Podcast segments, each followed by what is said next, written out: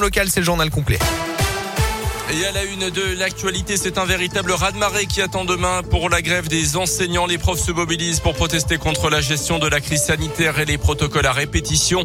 Au niveau national, les trois quarts des enseignants du premier degré ont annoncé déjà leur intention de faire grève. La moitié des écoles du pays seront fermées.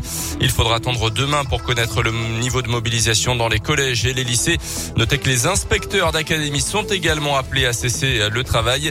De son côté, la FCPE invite les parents à ne pas envoyer leurs enfants à l'école tout simplement demain dans leur lutte. Les professeurs pourront donc compter sur le soutien des parents d'élèves.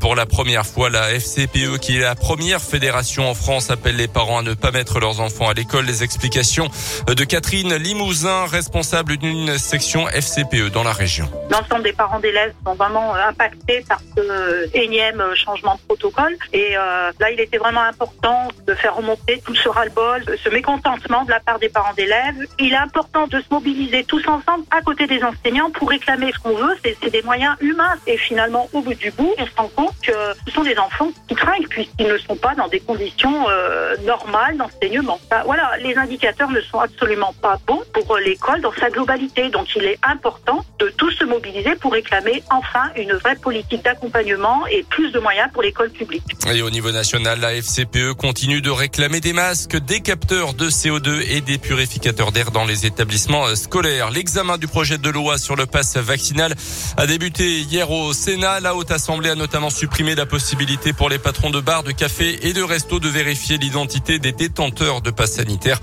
Le texte doit revenir à l'Assemblée dès demain. Notez enfin ce record de contamination en 24 heures en France, 368 000 selon les derniers chiffres de Santé publique France. Et avant la mobilisation des profs, c'était celle hier des professionnels de santé à Clermont notamment une centaine de personnes rassemblées devant la caisse primaire d'assurance maladie à l'appel de la CGT euh, pour réclamer une nouvelle fois des créations de postes en urgence à l'hôpital, l'ouverture de lits et de meilleures conditions salariales pour les professions écartées des négociations sur le Ségur de la santé. Une deuxième mobilisation interprofessionnelle se tiendra le 27 janvier.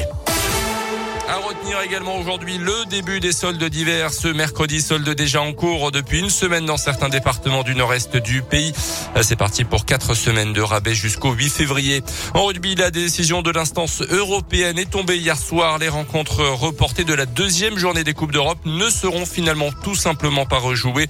Elles ont été soldées par des matchs nuls 0-0. Toutes les équipes concernées empochent donc deux points au classement. Ça concerne notamment le match entre Sale et l'ASM, les Clermontois qui n'avaient pas pu faire déplacement.